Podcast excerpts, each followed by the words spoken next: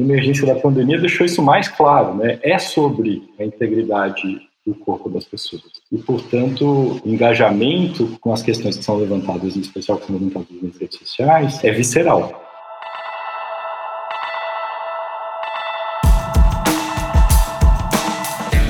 Olá, antes de iniciar mais um episódio, eu queria agradecer vocês que estiveram aqui por esses 41 episódios que nós fizemos ao longo desse ano. Começamos a cobrir a pandemia quando a gente não conseguia dar conta do que aquilo significava. Infelizmente, os nossos prognósticos, os nossos primeiros programas se mostraram corretos. Nós, depois que a pandemia passou a ser entendida e dimensionada por muito mais gente, nós entendemos que manter aquela linha editorial era ociosa e migramos para assuntos emergentes, significativos, expressivos, que não nos deixavam menos preocupação, como foi o caso da Amazônia. E a Amazônia virou um caso de amor à primeira vista. Eu iniciei para fazer uma minissérie de cinco episódios, acabei fazendo 15 e acabei dando agora, mais ao final do ano, dando um tempo, porque mesmo a Amazônia precisa que a gente tenha um certo distanciamento para poder ajudar a entendê-la melhor, ajudar a dar o próximo passo e gerar algum valor. Esse é o grande desafio da Amazônia, gerar valor para aquilo que é o potencial de capital natural que ela expressa e que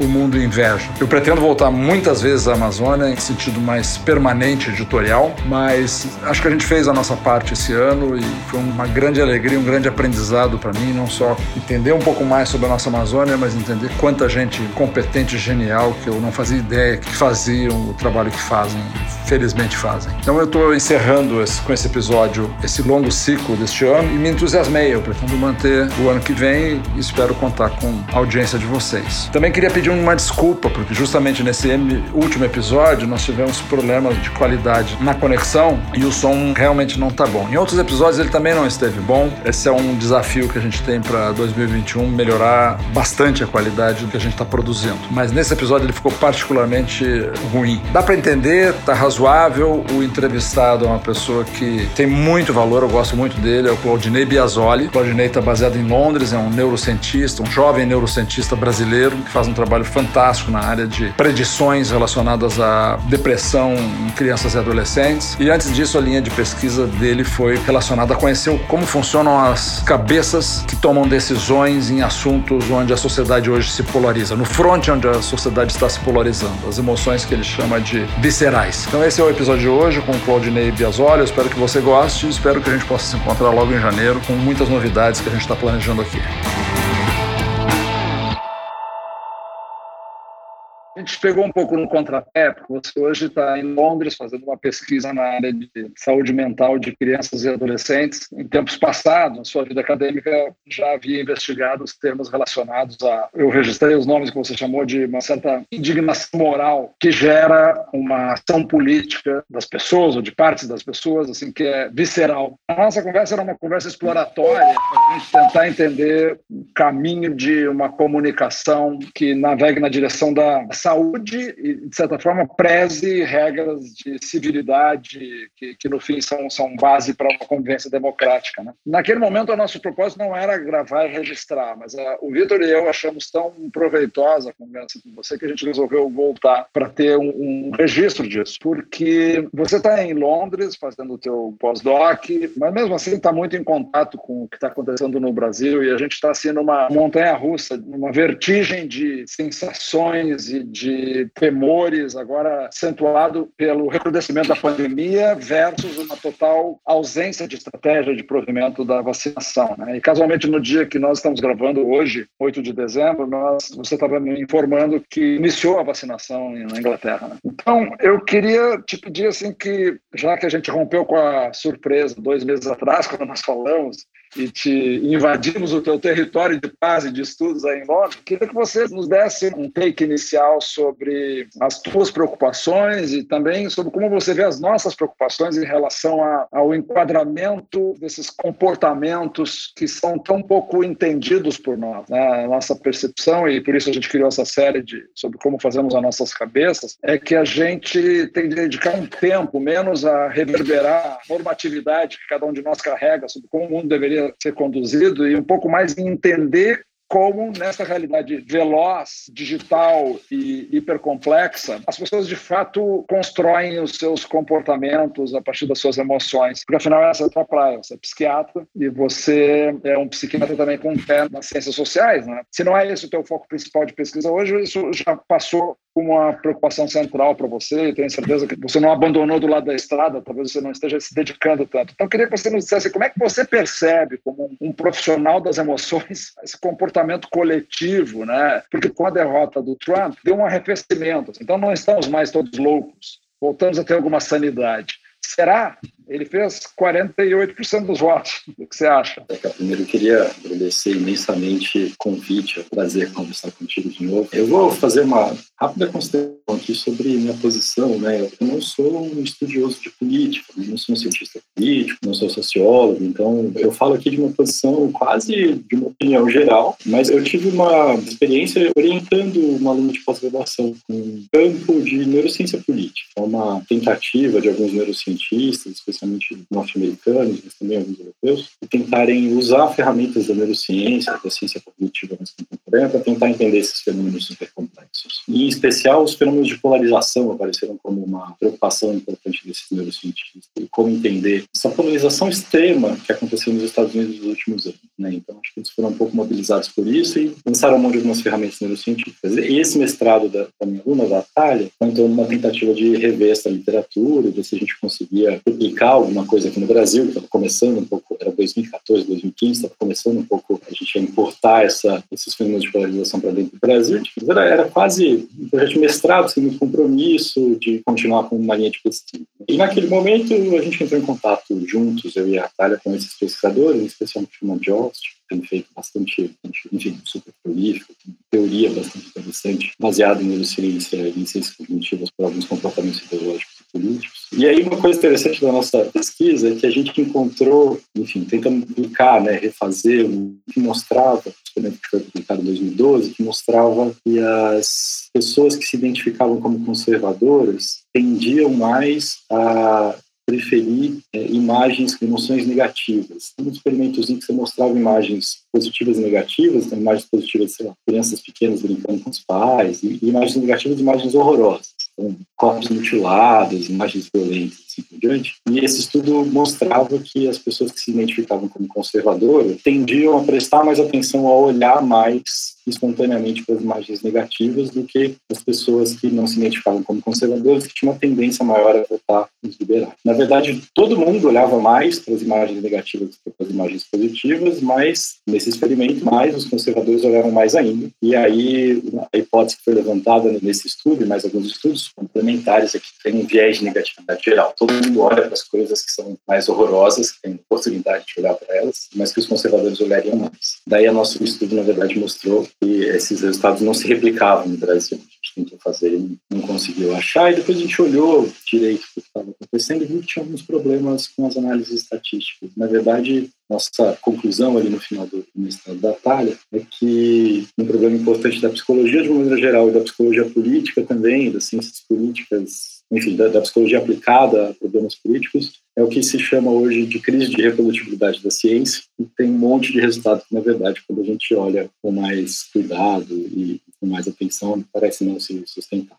Então essa foi a nossa, a nossa trajetória. Vocês partiram de uma observação na literatura de uma pesquisa americana que identificava que o viés de ter atenção chamada por fatos negativos, imagens negativas, era mais acentuado entre pessoas conservadoras do que entre os liberais. Bom, aí vocês foram fazer uma checagem, isso era um trabalho onde você era orientador de uma pesquisa da Atalha e você era o orientador dela. Bom, e aí vocês verificaram que isso não batia com os dados disponíveis no Brasil. E isso significou o que para o esforço de vocês? A anulação do trabalho ou a constatação de que não havia um alinhamento? Pois é, aí a gente foi de novo para o estudo original e constatamos que tinha alguns problemas na análise estatística do estudo original. Quando a gente refez a análise estatística do estudo original, não tinha lá também. Era uma inconsistência do estudo original americano. Exatamente, uma inconsistência no estudo. E aí o problema é que, na verdade, é bastante frequente. Na área de psicologia social é bastante frequente. Tem um estudo na revista Nature, que saiu acho que uns dois ou três anos atrás, que ficou bastante famoso, inclusive, e tentou replicar diversos efeitos em psicologia e reparou que muitos dos estudos tinham problemas problemas iniciais que os efeitos não se replicam. Isso é um problema, enquanto da área, que todo mundo está um pouco atento para não tirar grandes conclusões a partir de um estudo. Né? Essa foi a nossa experiência, que é, de fato é melhor olhar com calma. E quando você especulou por que, que houve esse viés que no fim deformou a conclusão da pesquisa. Você atribui isso a algum fato, assim, a, uma, a um descontrole epistemológico, a um interesse talvez enviesador por aquele resultado? O que, que você atribui? É uma crise, como todas as crises, bastante complexa, com muitas explicações possíveis. Eu acho que não é possível descartar de cara um viés qualquer intencional, né? mas eu acho que tem outras explicações, talvez mais interessantes, inclusive. Uma delas é que o achado parece muito intuitivo. A gente diz, olha só, conservadores tendem, principalmente quem tem um viés mais liberal, dizer que conservadores são mais negativos e que eles gostam mais de desgraça, a gente concorda. Então, se, se o resultado mostra aquilo que eu já esperava encontrar, eu tenho tendência a tomar menos cuidado na hora de, de saber se aquilo é verdade ou não. A segunda é no uso de ferramentas estatísticas. Elas, às vezes, são usadas como uma caixa preta muitas vezes elas nos fazem errar. Essa, esse era um, dos casos. Um uso meio caixa preta da ferramenta estatística, mas quando a gente olhava, estava meio que pressuposto do modelo que os conservadores iam olhar mais. Em resumo, tomar cuidado com os nossos viéses de confirmação e tomar cuidado com os resultados da literatura, porque eles podem ser desafiadores, principalmente em áreas que estão começando agora. Então, acho que a, a, nota de cuidado não é só porque não é minha especialidade, mas eu uma nota de cuidado com a, com a literatura, com a neurociência, ciências cognitivas. Agora, para quem vai à luta para tentar estabelecer questões que possam obter resposta, né? A sinuca em que vocês terminaram o esforço, ela é um pouco desalentadora para nós leigos que estávamos querendo dizer, pô, me dá alguma luz. Como é que se formam essas certezas de grandes coletivos emocionais que atribuem todos os pecados ao outro e todas as virtudes aos nossos? Como é que isso adquire essa proporção? Presumo que isso tenha raízes que não são nada novas, talvez novidade seja a propagação, a velocidade que as plataformas tecnológicas ensejam. Mas talvez então, porque não tivéssemos isso tão escancarado na nossa frente, no nosso cotidiano, a gente convivia com a polarização, porque ela não era uma coisa pervasiva como é hoje. Né? E talvez por isso não, nunca se tivesse estudado, porque ela não era talvez tão disfuncional. Quer dizer, a democracia sempre foi o pior sistema, exceto todos os outros, mas ela funcionava. Agora, frequentemente, ela tem dado mostras de que ela se decompõe por dentro. Ela elege pessoas democraticamente que se configuram como seres não democráticos. E legiões e legiões, frequentemente, inclusive maioria da sociedade, apoia essas posições. E apoia como se tivesse uma causa de vida ou morte ali. Mesmo que a gente não tenha um estudo conclusivo, antes do estudo, um pesquisador como você, ou como o Hortelado, com quem a gente conversou e, e gravei, estabelece hipóteses. Inclusive, assim, uma do, que eu gostaria de conversar novamente com o Hortelado é sobre a hiperdiferenciação, vis-à-vis uma eleição agora de um sujeito anódino como o Biden, ou as eleições centristas, que, cujo resultado agora municipal no Brasil deu isso. Quer dizer, aquilo que era a hiperdiferenciação que fazia os extremos ganharem eleições, tanto a esquerda quanto a direita, aparentemente não está escrito em pedra. Quais são as hipóteses que passam na cabeça do cidadão Claudinei Biasoli, que por acaso também é um pesquisador de neurociência de alto nível. Do cidadão, como é que você se indaga essas coisas, digamos, abaixo do nível da, da inquirição política agora, tá? No nível de, putz, mas você não é cientista político, não é sociólogo, não precisa falar as platitudes que eu falaria. Mas as hipóteses loucas, assim, que você formula para você, assim, como é que você está observando as, essas movimentações? Eu acho que eu contei a história um pouco do...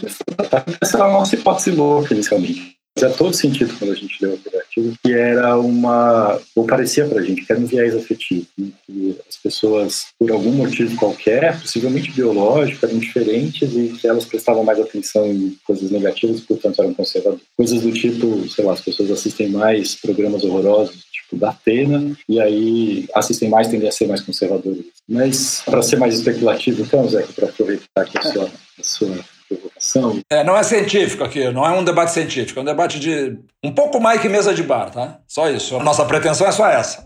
Ótimo, estabelecido que a nossa pretensão é essa. Eu vou lançar mão aqui de, de, algumas ideias que acho que estão circulando, circulando especialmente no meio científico. Um pesquisador em especial que eu acho bastante interessante é o Manos Salles, que aqui, aqui também trabalha com neurociência, publicou há pouco tempo um artigo que chama Visceral Politics, né? política visceral, que me parece que é um pouquinho, enfim, com qual eu concordo em, em muitos pontos. Né? E a pergunta, isso não está lá no, política visceral, mas talvez seja a pergunta que a gente se põe, assim, em muitos momentos. Eu acho que é a pergunta do Spinoza, enfim, das contas. Como as pessoas lutam pela sua escravidão como se fosse a própria liberdade? Por que, que as pessoas tomam decisões, fazem escolhas que obviamente vão contra, inclusive aguerridamente, de forma muito intensa, tendem a sustentar teses e crenças que, no fim das contas, são prejudiciais a elas mesmas. Né? O que humanos têm proposto, e, enfim, talvez seja uma alternativa a essas hipóteses muito simplificadoras, no fim das contas, do tipo as pessoas são diferentes porque elas, as pessoas votam diferente, ou têm crenças diferentes porque elas têm constituições biológicas diferentes ou diferentes, mas sem lançar mão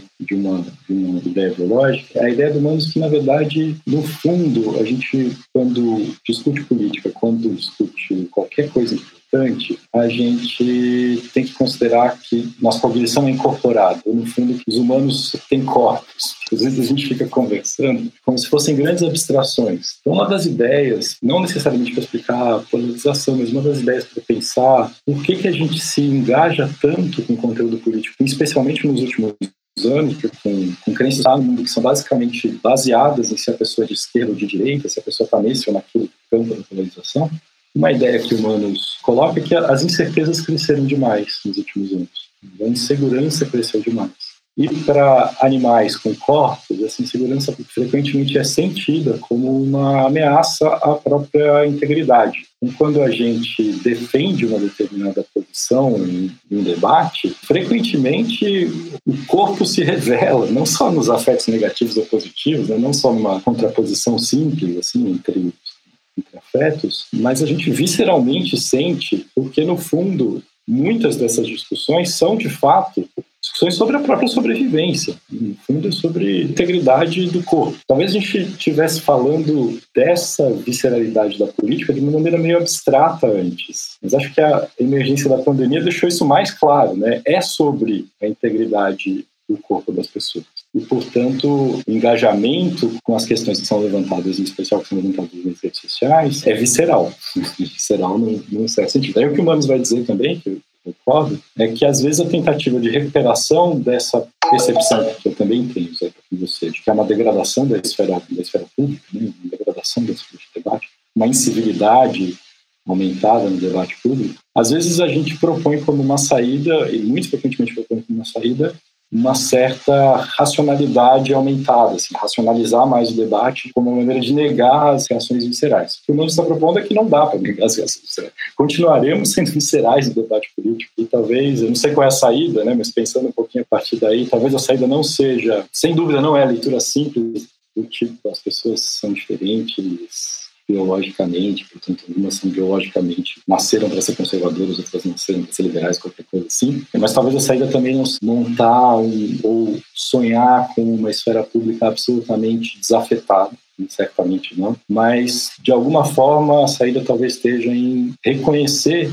a centralidade visceral das questões que a gente vivencia. E uma coisa importante talvez para, os, enfim, para qualquer neurocientista, cientista cognitivo que tenha como base essas teorias mais incorporadas da cognição, né, a ideia de que nosso pensamento, nossa cognição, nossa forma de raciocinar não são abstrações ideais, mas são parte do corpo que a gente, enfim, tem que levar em consideração o corpo na política né, e as emoções na política. Quando foi feito esse trabalho, essa, foi publicado esse livro que você está falando, está descrevendo? O Humanos publicou recentemente, há mais ou menos um ou dois meses atrás, um artigo na ION. Ele diz que vai escrever um livro sobre Politics, mas ele também trabalha, na verdade, com cognição incorporada, com, ele, é um, ele é um pesquisador de como é que a gente sente emoção, como é que a gente desenvolve capacidades de raciocínio. E, e quem é o Humanos? Onde é que ele atua? Qual é a instituição dele? O que, é que ele faz? O Humanos é um neurocientista aqui da Universidade de Londres, também da, da Holloway, né, Royal Holloway College University. Ele tem um laboratório de cognição incorporada de emoções. Ele tem começado um pouco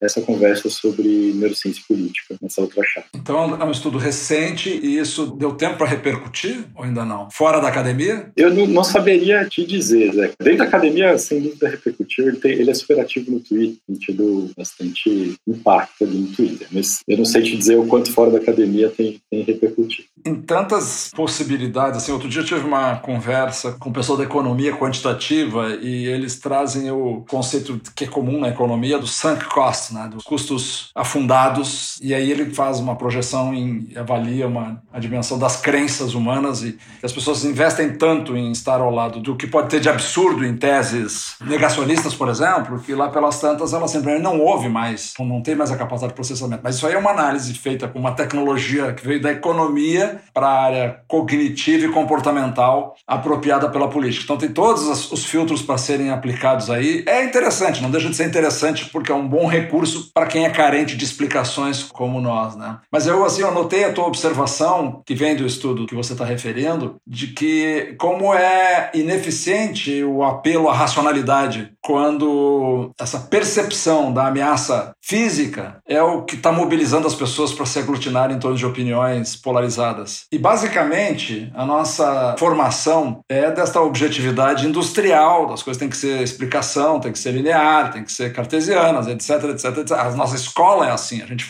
é formado assim. A gente não é formado pelas nuances que a gente representa ou pela adaptabilidade que a gente é capaz. Né? A gente é formado para ter lá um conhecimento estándar. E aí a gente vai para o debate com essa formação. E é um jogo de, mais do que, convencer, é um jogo de vencer o, o argumento, ou parecer que está vencendo perante a, quem forma opinião, quem tem sua opinião formada, ou quem vota e tal. Né? Você está trazendo um negócio que, é, a mim, leigo, totalmente ignorante, me parece desconcertante, porque é tão longe do meu, do meu manancial de recursos a que eu posso recorrer para tentar entender, e ao mesmo tempo a gente tem uma vigilância ideológica para não se cair no determinismo biológico, né? Então, por exemplo, eu já vi estratégias de defendidas a partir das teorias do, do Steven Pinker, de que se, como o crime é localizado e hiperconcentrado geograficamente, quer dizer, você tem 3 a 4% das áreas das cidades que respondem por 90% dos crimes violentos. Bom, então você tem que investir naquelas áreas, tanto preventiva como parte de investigação, e na parte, digamos assim, de não deixar o pipeline de novos criminosos se formar, você tem que olhar para as crianças que vêm de lares onde a mãe é dependente química, o pai está preso, e identificar aquelas crianças que têm características impulsivas. Isso eu vi algumas apresentações já de pessoal da tua área. E eles foram muito repelidos, assim, tipo, houve uma, houve uma reação muito grande com aquilo lá sendo um instrumento quase de estigmatização, né, daquelas crianças. Então você, a lógica simplória, até eu diria, é o seguinte: você identifica crianças que têm uma natureza impulsiva numa zona de super carência social e você trava, digamos, o pipeline do recrutamento do tráfico. Aquele garoto de 13 a 14 anos que é um olheiro do tráfico, se ele é o sujeito mais arrojado, mais impulsivo, ele teoricamente é mais propenso à adesão. Então fica meio simples, né? Porque você pega daí uma comunidade onde estão essa incidência concentrada de crimes, dentro delas, aqueles 10% de famílias que têm problema de drogadição ou pai ausente, etc. Dentro desses 10%, você identifica aquilo que presumivelmente são as crianças com mais impulsividade e pronto, botou o ovo em pé, resolveu o problema da criminalidade, só reproduziu o modelo depois, né? Eu fiquei pensando assim, pô, mas será que na formação das opiniões políticas, esse traço original biológico que era antes atribuído a uma propensão do sujeito ser recrutado pelo crime, pode ser transposto? Não, ele é identificar aquelas pessoas que são mais suscetíveis à impulsividade ou a um comportamento mais agressivo e então trabalhar com elas de uma maneira diferente como se trabalha nos demais. Isso é uma coisa. A outra coisa é o seguinte, nós estamos na era da hipersegmentação. Domingo agora saiu uma longa matéria muito bacana, muito interessante sobre a campanha do Biden e mostra como é que foram decupados os públicos. Né? Então o Biden tinha uma, uma estratégia para fazer um enfrentamento rude à agressividade do Trump e tinha uma outra para vender o bom velhinho. Para essa plateia, eles não estavam nem preocupados em explicar que o filho do Biden não estava envolvido em maracutaias, porque isso não colava no bom velhinho estavam preocupados em mostrar que o bom velhinho não era caduco, não era senil completo, porque era o que pegava. Então eles avaliavam o que pegava na crítica e trabalhavam naquele público que era multiplicador daquela crítica para controlar essa multiplicação. Agora, você imagina se a gente for capaz de marcar as pessoas com características de impulsividade ou outras coisas desse tipo. A política vai parecer ser um dinossauro, um museu. A política tal como a gente conheceu. De assembleia de estudante, não sei o quê, votação, a cada quatro anos. Me socorre, Claudinei. me dá um alento. Não, eu acho fascinante. Eu não consigo me assustar com isso, mas eu acho que é um outro ball game, entendeu? É uma coisa fascinante, é outro tipo de habilidade, outro tipo de tudo, assim. Eu olho para as pessoas da minha geração, assim, me dá dó, sabe? Porque como é que você entende isso, essas múltiplas dimensões? E depois é o seguinte, tá tudo a céu aberto, né, nas redes, tá tudo sendo tratado. O garoto ouve, ele assiste duas aulas com você e posta. E ele provavelmente tem muito mais tempo para influenciar e ser influencer do que você nas redes, entendeu? E vai. Quem pode nos trazer alguma luz aí para isso no nosso país? De onde é que vem isso? Eu queria muito saber a resposta também, Zeca. Vou só talvez complicar mais do que, do que simplificar. Mas acho que eu tenho um ponto que acho que é consensual que dá para começar, que é o jogo está aberto. As coisas estão mudando e mudando muito rápido. Acho que é, esse talvez seja. Eu acho que uma coisa que, que ninguém discorda é o quanto as coisas mudaram e têm mudado rapidamente e continuam mudando. Então acho que o jogo é outro, ninguém tem dúvida. Acho que essa é um pouquinho a sedução da teoria do humanos também, da hipótese do humanos. Ele parte da, da ideia de que, bom, as coisas estão começando a. As coisas estão dessa forma porque ou, as pessoas estão reagindo dessas formas aparentemente irracionais, porque as coisas estão mudando muito rápido. É para se proteger um pouco, um pouco dessa, dessas incertezas todas que vão se somando nos últimos anos pandemia só mais uma catástrofe, em meio a muitas catástrofes que estão acontecendo ao mesmo tempo. Com relação às propostas, por exemplo, a proposta do Pinker, né, as propostas um pouco mais pragmáticas, talvez seja interessante a gente separar o pragmatismo ser bastante efetivo, considerar, conseguir delimitar quem são as pessoas que vão mais se beneficiar de alguma intervenção para melhorar o destino das pessoas, né, no das contas, e para melhorar o entorno social, melhor Agora, o salto, eu acho que é o salto que é sempre meio complicado, é dizer o que está por trás de uma impulsividade maior, por exemplo, de qualquer coisa, uma causalidade biológica. Eu acho que para qualquer um desses comportamentos, ou desses conjuntos de comportamentos complexos, é simplesmente errado lançar mão de causalidade simples. Provavelmente existem múltiplos fatores causais que interagem de maneiras complicadas para que as coisas apareçam. Eu acho que dizer por que, que as pessoas votam de maneiras que parecem bastante, não só votam, né, mas escolhem sustentar sistemas ideológicos que vão contra os seus próprios interesses racionais, né, é obviamente muito complexo. Né? Então, acho que talvez o começo do caminho é não dizer que, bom, é só porque as pessoas são mais impulsivas, ou é porque elas têm uma percepção mais negativa do mundo. Não, na verdade é porque elas têm mais medo. Eu acho que qualquer resposta muito unicausal, né? A causa dos nossos problemas é essa. Inclusive, a causa são as redes sociais, abre muito pouco caminho né, para a discussão, para a resolução. As redes sociais, sem dúvida, têm um papel nessa degradação do espaço público que a gente tem visto, mas dizer que é tudo pela rede social acho que é pouco efetivo, porque senão a solução é qual, né? Acabar com o Facebook e o Twitter e aí acabar nos problemas, acho que não, não certamente ninguém concorda, vai concordar um pouco, né?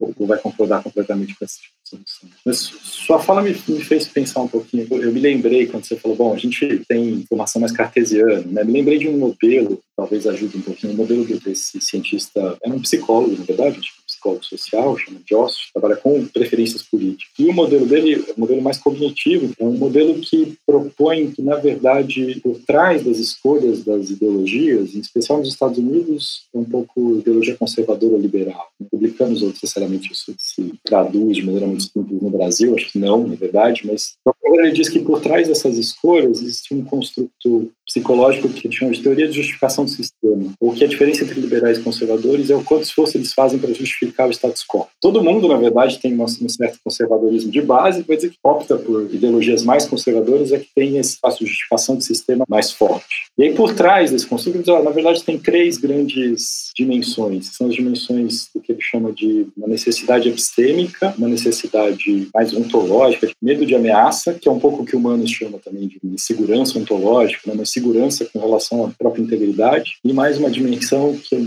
não me lembro bem agora, mas enfim, tem três dimensões lá, e aí um pouco essa ideia, tem esse modelinho que, na verdade, por trás de tudo, tem uma necessidade de justificar como as coisas que todo mundo tem, mas que algumas pessoas têm mais que as outras. Uma probabilidade maior de, então, se aderir a ideologias mais conservadoras até caso extremo de aderir a, ideologias ou a conjuntos de crenças que são, só porque são os mais comuns, os mais ditos, os mais ditos dentro de um certo grupo, aderir de maneira, de maneira irracional a eles, né? aderir a eles de maneira, mesmo que sejam prejudiciais para a própria pessoa. Você está ouvindo o Spincast e eu estou conversando com o neurocientista Claudinei Biasoli. Entendi. Quando você explicou que é uma necessidade de explicar o status quo, o sujeito recorre a essas três funções para apresentar um conjunto coerente para ele mesmo e para os seus próximos. Né? E aí isso deixa de ter uma, uma mediação sobre a conveniência daquilo para ele. É um território não tangível total, não passa por raciocínio objetivo e racional. Né? Se eu tenho mais conforto, porque num determinado momento um dos polos é onde estão as pessoas que me acolhem, eu então vou dominar o argumento que elas utilizam, porque aquilo me dá esse conforto, mas aparentemente isso descola completamente de uma visão de mundo estruturada por objetivos e racionalizações. Né? E aí, assim, a lógica, sobretudo as lógicas da esquerda tradicional, que a sociedade era tão fácil de entender, né? era classista o negócio, hoje com multipolarizações, interesses, onde dá com um pouco uma startup trilionária, tem causas de proteção da Amazônia, então ela é do bem, e as categorias anteriores de linearidade, assim, de alinhamento, né? elas viram abstrações completas. E isso provavelmente mistura-se uma necessidade de eu me aferrar aos conceitos, como esse americano que você descreveu, mas ao mesmo tempo isso convive com a incerteza, porque a minha empregabilidade foi para as cucuias, as instituições a que eu estive vinculado, minha alma mater está quebrada, a visão de carreira que os meus pais tinham como algo indissociável da tua existência desapareceu. Então, assim, essa ansiedade generalizada e não localizada porque ela vem de todos os lados. Assim, pelo que você está me dizendo, estou imaginando assim, mas claro que faz sentido. Se me entregarem aqui um pacote de coisas simples, coerentes, que espelham e me fazem com que eu me sinta incluído num, sob a proteção de um grupo, é difícil eu resistir a isso, né? É difícil, não, vou me manter como o ermitão intelectual independente que pensa criticamente, não, não faz muito sentido. A gente está com medo de morrer iminente, trancado em casa, espiando nas frestas para ver se não tem um vírus nos invadindo. Quer dizer, esperar que essa racionalidade prepondere. Mas o que mais me estarrece nisso tudo não é que a gente não tenha essas respostas, Claudinei. Assim, olhando uma pessoa cujo o aparato de recursos analíticos é, é, o seu, e você não é qualquer psiquiatra, você é um psiquiatra que estuda cognição, eu me sinto muito confortável. Porque você não tem as respostas, então eu muito menos. Mas o que me espanta é que os fornecedores das alternativas políticas que supostamente poderiam transpor essa quadra para a gente ter algum destino manifesto, né? A gente, a gente vive um tempo onde a gente não tem destino para coisa nenhuma. É da mão para a boca a nossa existência. E isso é muito frustrante, mas aí você olha os atores da política e todos eles se impõem por uma venda de uma clarividência que nem a melhor ciência tem, nem de longe. Quer dizer, eu acho que a melhor ciência hoje está dizendo que não sabe. A resposta da melhor ciência nesse front hoje é o seguinte: não sabemos. A gente percebe sinais de coisas que nós somos capazes de processar e computar, mas no conjunto da obra a gente não tem um diagnóstico. Mas aí você vai ver a política e ela opera ainda com um comportamento pós-revolução industrial, né? ou pelo menos do pós-guerra. É uma política assertiva, o cara se garante porque ele sempre é definitivo na opinião dele. É visto com uma enorme fragilidade ele dizer isso que nós dois estamos dizendo que nós, quanto mais a gente especula, mais a gente percebe que não sabe sobre como se dá a formação das nossas cabeças nesse tempo que a gente está vivendo. Então, eu acho que aqui tem um gargalo também que nos, nos gera outra sociedade. Quer dizer, eu ainda peguei um período de ditadura, então, assim, a cavalaria eram os grandes líderes da democracia. Era o Tancredo, era o Brizola,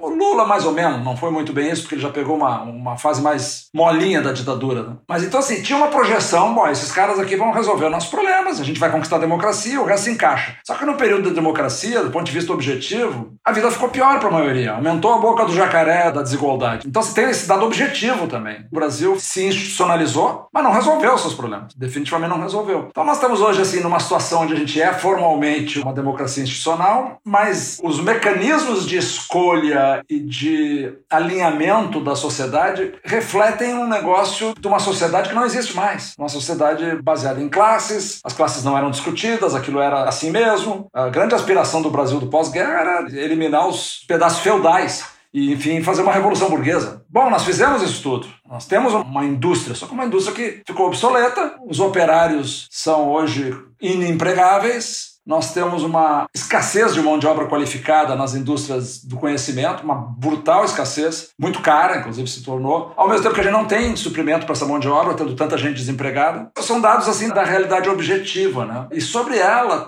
transita essa engenharia de formação das nossas opiniões, né? Que mexe com essa coisa que no fim do dia todos nós somos indivíduos com medo de morrer e atentos ao nosso corpo. Você está trazendo uma dimensão que realmente me parece óbvia e desconcertante porque, pelo menos para mim, eu me sinto muito. Eu não sei com quem conversar sobre isso, Claudinei, entende? É fácil eu conversar sobre a eleição da a reeleição ou não reeleição do presidente da Câmara. Isso é bico. Eu, dou, eu pego aqui na rede de contatos e todo mundo tem uma opinião a respeito e todo mundo é muito bem informado, como se aquilo fosse resolver alguma coisa dos nossos problemas fundamentais. Mas quando a gente olha, por que, que a gente não muda o comportamento radicalmente em relação aos, aos comportamentos que são agressivos ambientalmente agressivos e, e deletérios aos nossos interesses, à nossa sobrevivência, aí nós já entramos num território que não é assim preto no branco, não é só ter opinião e ler o jornal do dia, né? Então eu acho que a gente tem que cavocar um pouquinho mais nessa ferida aí, cara. Eu acho que é um assunto inevitável. Eu acho fascinante a gente entrar por esse uncharted territory. Eu acho fascinante isso aí que você está trazendo. Tinha que criar uma legião de caras assim como você. Não deve ter muito, deve ter uma legião de uns três, talvez, no Brasil. Mas acampar nesse assunto, cara, porque ele é caminho crítico. Eu acho que ele é caminho crítico. A gente tem que dominar essa gramática de entender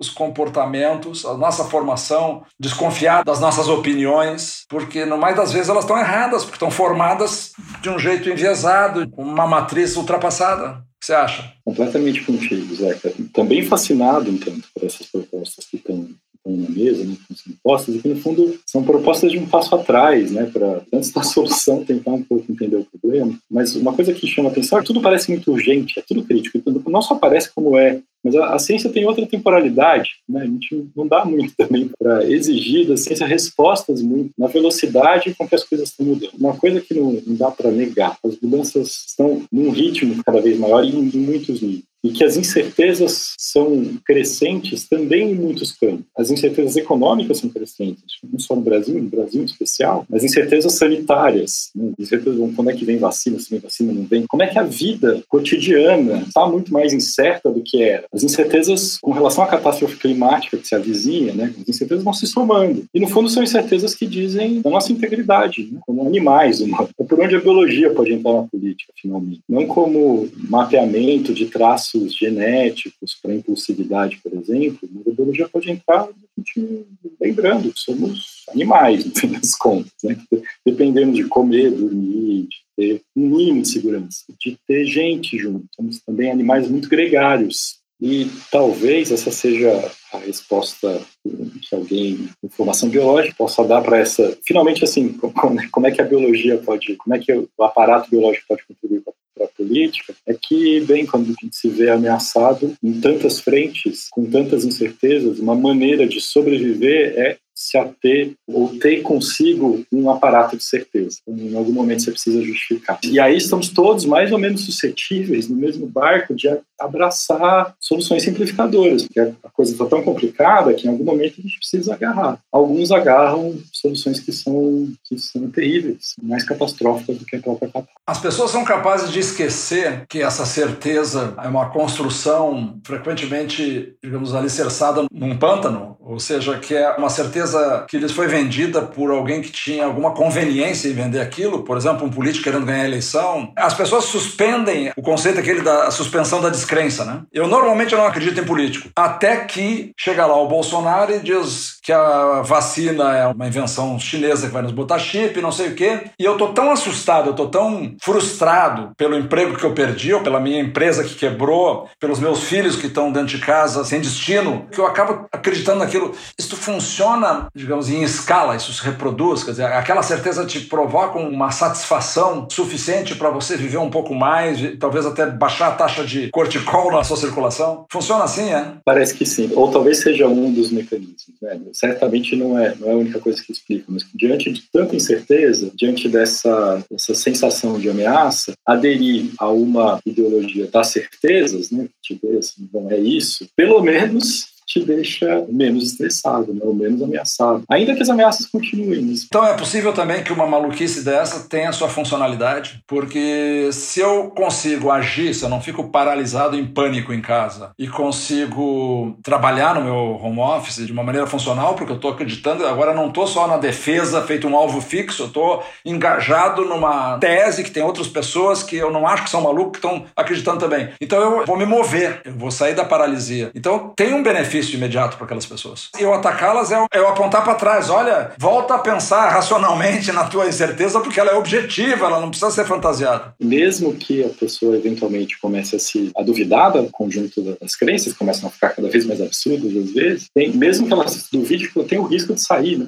O risco de perder, então, essa funcionalidade. Agora tem que rever, então, toda, o meu conjunto de crenças que estava me mobilizando até agora tem que ser destituído para que, que eu faça refazer. Aí mescla com outros fenômenos que é o tal dos custos afundados. Né? O sujeito já investiu, já contou para tanta gente que ele acredita que a Terra é plana, como é que ele agora vai ser destratar a si próprio? Pode ter até convencido alguns a acreditarem que a Terra é plana, como é que ele vai lá agora desconvencer? Não é uma coisa imediata. Mas enfim, você imagina que esse tipo de coisa que está assim, é o estado da arte, né? Você está dizendo que é um paper que saiu há um mês, um mês e pouco aí em Londres e que está te ajudando nessa reflexão aí que você já vem há mais tempo. Você acredita que a política pode ser reconfigurada à medida que ela incorpora esse tipo de valor? Porque hoje, assim, ó, houve uma evolução nas ferramentas de persuasão e do marketing. Essa campanha do Biden, ela, todo mundo dizia que o Trump era imbatível, ou que o Bolsonaro foi imbatível. Foi imbatível há dois, três anos atrás, o que significa décadas nos tempos passados. Aparentemente, o Biden entrou agora com um antídoto, onde ele competiu na categoria do Trump, onde ele convinha competir, mas ele entrou em faixas onde a linguagem tinha que ser outra, não podia ser aquela. Linguagens mais do vovô bondoso, confiável, seguro e não decrépito, como o Trump quis, quis vender. Então, aparentemente, essa instrumentação da psicologia de massas, que a psicologia sempre fez, ela é rapidamente feita no marketing, mas ela não é verdadeira no sentido de que as pessoas se expressem por isso, que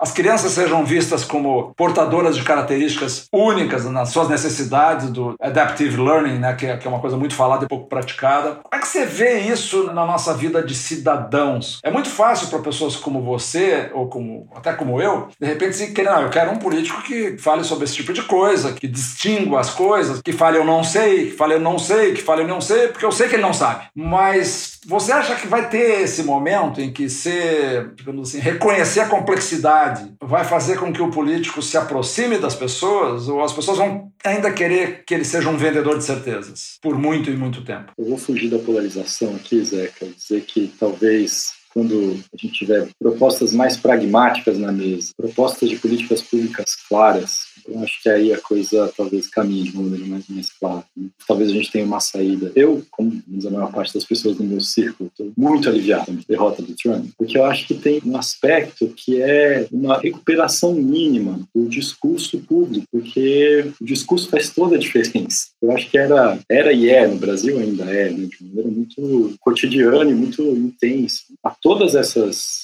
incerteza, soma-se um discurso muito violento, né? Gerador de incerteza, porque o discurso é sempre também de um método mais ou menos, não é de uma engenharia muito complexa, né? Que é enunciação de alguma coisa terrível e logo depois o retorno a gente nunca sabe se a coisa terrível vai ou não. Então não é tanto de novo, né, é um método de, de manter a incerteza, né? Toda a saída do Trump, enfim, sabe? tem outros efeitos que não só os efeitos geopolíticos, os efeitos discursivos que podem, de alguma forma, recolocar a política em termos de discussão pragmática dos problemas. Eu, por exemplo, não descartaria imediatamente a conversa com o Pinker, apesar de ser estranha, em certo sentido, porque pelo menos é uma proposta pragmática, e o que a gente pode é colocar propostas pragmáticas, discordaria da leitura, da predisposição biológica à impulsividade como única explicação para a impulsividade, mas não discordaria da proposta pragmática de solução. E aí, talvez a esfera pública se, se qualifique também em propostas positivas, não só dos passos atrás da complexidade, mas bom, quais são os problemas e quais são as propostas compostas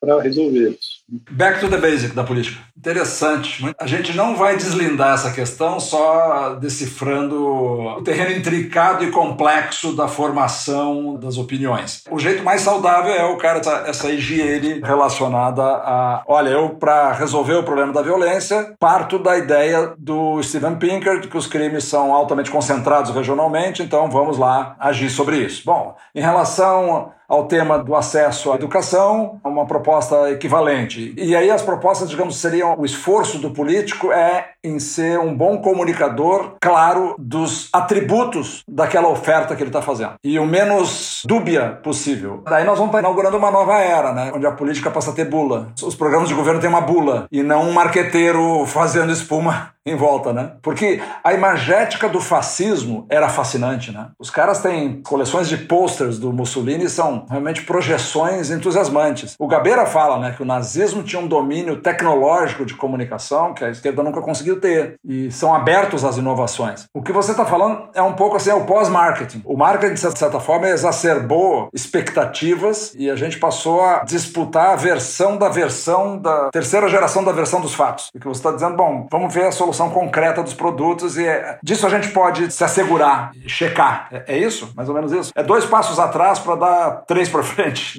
Sim, e, e, passos concretos. E passos concretos se dão, pelo menos, pelo menos das, das nossas ferramentas científicas, se dão para problemas bem colocados. Né? Talvez o passo atrás é para colocar melhores problemas. Os problemas estão postos de maneira muito abstrata. Talvez essa grande polarização, que é arriscar uma agora é completamente especulativo, uma bolha abstrata, coisa que causa os comportamentos, por exemplo, eleitorais, mas que perde completamente a relação com os problemas que as pessoas estão enfrentando. Na verdade, ela vai ficando cada vez mais, parece, né, cada vez mais potente, quanto mais ela perde o contato com os problemas que são os problemas reais. Então, o passo atrás é para recolocar os problemas em uma chave mais concreta, menos abstrata, porque me parece que apostar na abstração vai levando a coisas extremas. Né? Entendi. Eu acho que é super interessante a tua ideia, porque, sobretudo, ela é revolucionariamente simples. Você está dizendo, no fundo, é isso. Quer dizer, primeiro, você espera de um líder que ele reconheça que ele não tem respostas definitivas sobre os problemas que ninguém tem resposta definitiva. Número um. Ou seja, que ele seja humano o suficiente para dizer isso. E número dois, que aquilo que é de domínio público, a escola tem que incluir a criança pobre e dar oportunidade. Como é que você resolve isso? Todos declaram a mesma coisa. Como é que você resolve isso? Então,